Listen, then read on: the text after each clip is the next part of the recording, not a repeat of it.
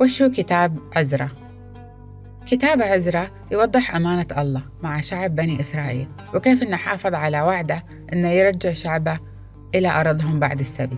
في العشر الفصول الأولى من هذا الكتاب يتكلم عن كيف سمح الملك قورش الفارسي أنهم يعيدوا بناء الهيكل في مدينة أورشليم. والفصول اللي بعدها تتكلم عن كيف أن الملك أرتحشتا رسل الكاهن عزرا إلى مدينة أورشليم بعد مئة سنة من إعادة بناء الهيكل.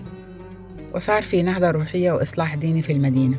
والآية تقول وأكل الإسرائيليون الراجعون من السبي الفصح مع سائر الذين انفصلوا عن ممارسة رجاسات أمم الأرض وجاءوا ليعبدوا الرب إله إسرائيل. واحتفلوا بعيد الفطير سبعة أيام بفرح لأن الرب ملأهم بالغبطة.